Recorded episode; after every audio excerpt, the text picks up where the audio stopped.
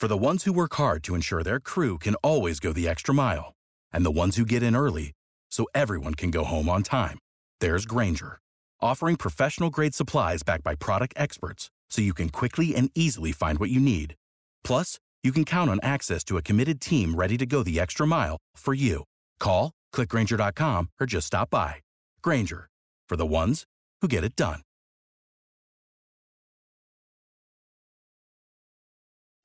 Amor de Perdição, de Camilo Castelo Branco. Capítulo 9 Duas horas se detivera João da Cruz fora de casa. Chegou quando a curiosidade do estudante era já sofrimento. Estará seu pai preso? dissera ele a Mariana. Não me diz o coração, e o meu coração nunca me engana, respondeu ela. E Simão replicara: E que lhe diz o coração a meu respeito, Mariana? Os meus trabalhos ficarão aqui? Vou-lhe dizer a verdade, Sr. Simão, mas não digo. Diga, que lhe o peço, porque tenho fé no bom anjo que fala em sua alma. Diga. Pois sim, o meu coração diz-me que os seus trabalhos ainda estão no começo. Simão ouviu atentamente e não respondeu. Assombrou-lhe o ânimo esta ideia torva e afrontosa à singela rapariga. Pensará ela em me desviar de Teresa para se fazer amar? Pensava assim quando chegou o ferrador. Aqui estou de volta, disse ele com semblante festivo. Sua mãe mandou-me chamar. Já sei. E como soube ela que eu estava aqui? Ela sabia que o fidalgo estivera cá, mas cuidava que Vossa Senhoria já tinha ido para Coimbra. Quem lhe disse não sei, nem perguntei. Porque a uma pessoa de respeito não se fazem perguntas. Dizia ela que sabia ao fim a que o senhor viera esconder-se aqui. Ralhou alguma coisa, mas eu, cá como pude, acomodei-a e não há novidade. Perguntou-me o que estava o menino fazendo aqui depois que a fidalguinha fora para o convento. Disse-lhe que Vossa Senhoria estava adoentado de uma queda que dera do cavalo abaixo. Tornou ela a perguntar-me se o senhor tinha dinheiro. Eu disse que não sabia. E, vai ela, foi dentro e voltou daí a pouco com este embrulho para eu lhe entregar. Aí o tem, tal e qual. Não sei quanto é. E não me escreveu? Disse que não podia ir à escrivaninha porque estava lá o senhor corregedor. Respondeu com firmeza mestre João. E também recomendou que não lhe escrevesse Vossa Senhoria senão de Coimbra, porque, se seu pai soubesse que o menino cá estava, ia tudo raso lá em casa. Ora, aí está. E não lhe falou nos criados de Baltazar? Nem um pio. Lá na cidade ninguém já falava nisso hoje. E que lhe disse da senhora Dona Teresa? Nada, senão que ela fora para o convento. Agora deixe-me ir a mantar a égua, que está a escorrer em fio. Ó oh, rapariga, traz-me cá a manta. Enquanto Simão contava onze moedas menos um quartilho, maravilhado da estranha liberalidade, Mariana, abraçando o pai no repartimento vizinho da casa, exclamava: Arranjou muito bem a mentira. Oh rapariga, quem mentiu foste tu. Aquilo ao arranjaste tu com essa tua cabecinha. Mas a coisa saiu ao pintar, hã? Ele comeu-a que nem confeitos. Anda lá, que ficaste sem os bezerros, mas lá virá tempo em que ele te dê bois a troco de bezerros. Eu não fiz isto por interesse, meu pai, atalhou ela ressentida. Olha o milagre. Isso sei eu, mas, como diz lá o ditado, quem semeia, colhe. Mariana quedou pensativa e dizendo entre si: Ainda bem que ele não pode pensar de mim o que meu pai pensa. Deus sabe que não tenho esperanças nenhumas interesseiras no que fiz. Simão chamou o ferrador e disse-lhe: Meu caro João, se eu não tivesse dinheiro, aceitava sem repugnância os seus favores e creio que vosso mocê os faria sem esperança de ganhar com eles. Mas, como recebi esta quantia, há de consentir que lhe dê parte dela para os meus alimentos. Motivos de gratidão a dívidas que se não pagam ainda me ficam muitos para nunca me esquecer de si e da sua boa filha. Toma este dinheiro. As contas fazem-se no fim, respondeu o ferrador, retirando a mão, e ninguém nos há de ouvir, se Deus quiser. Precisando eu de dinheiro, cá venho. Por ora, ainda está a capoeira cheia de galinhas e o pão coce todas as semanas. Mas aceite, instou Simão, e dê-lhe a aplicação que quiser. Em minha casa ninguém dá leis senão eu, replicou mestre João com simulado enfadamento. Guarde lá o seu dinheiro, fidalgo, e não falemos mais nisso, se quer que o negócio vá direito até ao fim. Evicto sério.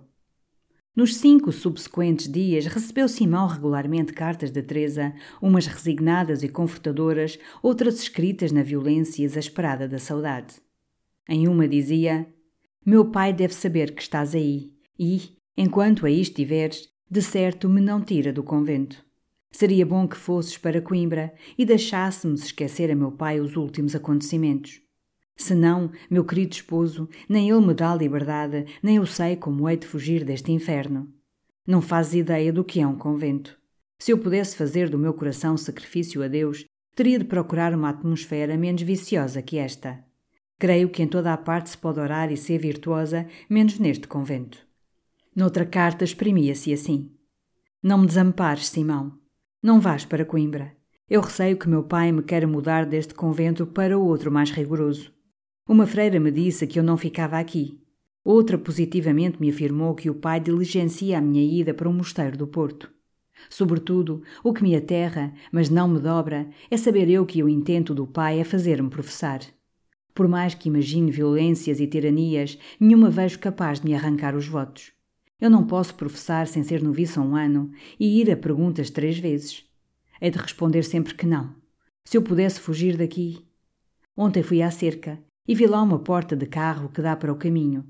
Soube que algumas vezes aquela porta se abre para entrar em carros de lenha. Mas infelizmente não se torna a abrir até ao princípio do inverno. Se não puder antes, meu Simão, fugirei nesse tempo. Tiveram, entretanto, bom e pronto êxito as diligências de Tadeu de Albuquerque a prelada de Monchica, religiosa de sumas virtudes, cuidando que a filha de seu primo, muito de sua devoção e amor a Deus, se recolhia ao mosteiro, preparou-lhe casa e congratulou-se com a sobrinha de tão piedosa resolução. A carta congratulória não a recebeu Teresa porque viera à mão de seu pai. Continha ela reflexões tendentes a desvanecê-la do propósito, se algum desgosto passageiro a impelia à imprudência de procurar um refúgio onde as paixões se exacerbavam mais. Tomadas todas as precauções, Tadeu de Albuquerque fez avisar sua filha de que sua tia de Monchica queria ter em sua companhia algum tempo e que a jornada se faria na madrugada do dia seguinte. Teresa, quando recebeu a surpreendente nova, já tinha enviado a carta daquele dia a Simão. Em sua aflitiva perplexidade, resolveu fazer-se doente e tão febril estava das comoções que dispensava o artifício. O velho não queria transigir com a doença mas o médico do mosteiro reagiu contra a desumanidade do pai e da prioresa interessada na violência. Quis Teresa nessa noite escrever a Simão. Mas a criada da prelada, obedecendo às suspeitas da ama, não desamparou a cabeceira do leito da enferma. Era causa a esta espionagem ter dito a escrivã, numa hora de má digestão daquele certo vinho estomacal, que Teresa passava as noites em oração mental e tinha correspondência com o anjo do céu por intervenção de uma mendiga. Algumas religiosas tinham visto a mendiga no pátio do convento esperando a esmola de Teresa. Mas cuidaram que era aquela pobre uma devoção da menina. As palavras irónicas da escrivã foram comentadas e a mendiga recebeu ordem de sair da portaria. Teresa, num ímpeto de angústia, quando tal soube, correu a uma janela e chamou a pobre, que se retirava assustada, e lançou-lhe ao pátio um bilhete com estas palavras: É impossível a nossa correspondência. Vou ser tirada daqui para outro convento. Espera em Coimbra notícias minhas. Isto foi rapidamente ao conhecimento da prioresa e, logo, às ordens dela, partiu o hortelão no encalço da pobre. O hortelão seguiu até fora das portas, espancou-a, tirou-lhe o bilhete e foi ao convento apresentá-lo a Tadeu de Albuquerque. A mendiga não retrocedeu. Caminhou à casa do ferrador e contou a Simão o acontecido. Simão lançou-se fora do leito e chamou João da Cruz. Naquele aperto queria ouvir uma voz, queria poder chamar amigo a um homem que lhe estendesse mão capaz de apertar o cabo de um punhal. O ferrador ouviu a história e deu o seu voto. Esperar até ver. Simão repeliu a prudencial frieza do confidente e disse que partia para Viseu imediatamente. Mariana estava ali, ouvira a confidência e achara acertada a opinião de seu pai. Vendo, porém, a impaciência do hóspede, pediu licença para falar ou não era chamada e disse: Se o senhor Simão quer, eu vou à cidade e procuro no convento a Brito, que é uma rapariga minha conhecida, moça de uma freira, e dou-lhe uma carta sua para entregar à fidalga. Isso é possível, Mariana? exclamou Simão, a ponto de abraçar a moça. Pois então, disse o ferrador, O que pode fazer-se, faz-se. Vai-te vestir, rapariga, que eu vou botar o albardão à égua. Simão sentou-se a escrever. Tão embaralhadas lhe acudiam as ideias que não atinava a formar o desígnio mais proveitoso à situação de ambos. Ao cabo de longa vacilação, disse a Teresa que fugisse, à hora do dia, quando a porta estivesse aberta ou violentasse a porteira a abrir-lhe. Dizia que marcasse ela a hora do dia seguinte em que ele devia esperar com cavalgaduras para a fuga. Em recurso extremo, prometia assaltar com homens armados o mosteiro ou incendiá-lo para se abrirem as portas. Este programa era o mais parecido com o espírito académico. Em vivo fogo ardia aquela pobre cabeça. Fechada a carta, começou a passear em torcicolos, como se obedecesse a desencontrados impulsos. Encravava as unhas na cabeça e arrancava os cabelos. Investia como cego contra as paredes e sentava-se um momento para erguer-se de mais furioso ímpeto. Maquinalmente aferrava das pistolas e sacudia os braços vertiginosos. Abria a carta para relê-la e estava a ponto de rasgá-la, cuidando que iria tarde ou lhe não chegaria às mãos.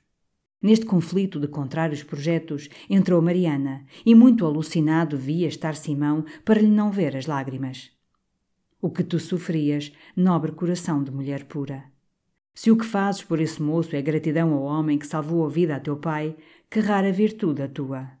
Se o amas, se por lhe dar alívio às dores, tu mesma lhe desempeças o caminho pronto e há dele fugir para sempre, que nome darei ao teu heroísmo? Que anjo te fadou o coração para a santidade desse obscuro martírio? Estou pronta, disse Mariana. Aqui tem a carta, minha boa amiga. Faça muito por não vir sem resposta, disse Simão, dando-lhe com a carta um embrulho de dinheiro. E o dinheiro também é para a senhora? disse ela. Não, é para si, Mariana. Compre um anel. Mariana tomou a carta e voltou rapidamente as costas para que Simão não lhe visse o gesto de despeito, senão desprezo. O académico não ousou insistir, vendo-a apressar-se na descida para o quinteiro, onde o ferrador enfriava a égua. Não lhe chegues muito com a vara, disse João da Cruz a Mariana, que, de um pulo, se assentou no albardão coberto de uma colcha escarlate. Tu vais amarela como cidra, moça, exclamou ele, reparando na palidez da filha. Tu que tens? Nada, que é de ter? Dê-me cá a vara, meu pai. A égua partiu a galope e o ferrador, no meio da estrada, a rever-se na filha e na égua, dizia em solilóquio que Simão ouvira. Vales mais tu, rapariga, que quantas fidalgas tem Viseu. Pela mais pintada não dava eu a minha égua. E, se cá viesse o miramolim de Marrocos pedir-me a filha, os diabos me levem se eu lhe dava. Isto é que são mulheres e o mais é uma história. Without the ones like you, who work tirelessly to keep things running, everything would suddenly stop. Hospitals, factories, schools, and power plants, they all depend on you. No matter the weather, emergency, or time of day, you're the ones who get it done. At Granger, we're here for you with professional grade industrial supplies. Count on real time product availability and fast delivery. Call clickgranger.com or just stop by. Granger for the ones who get it done.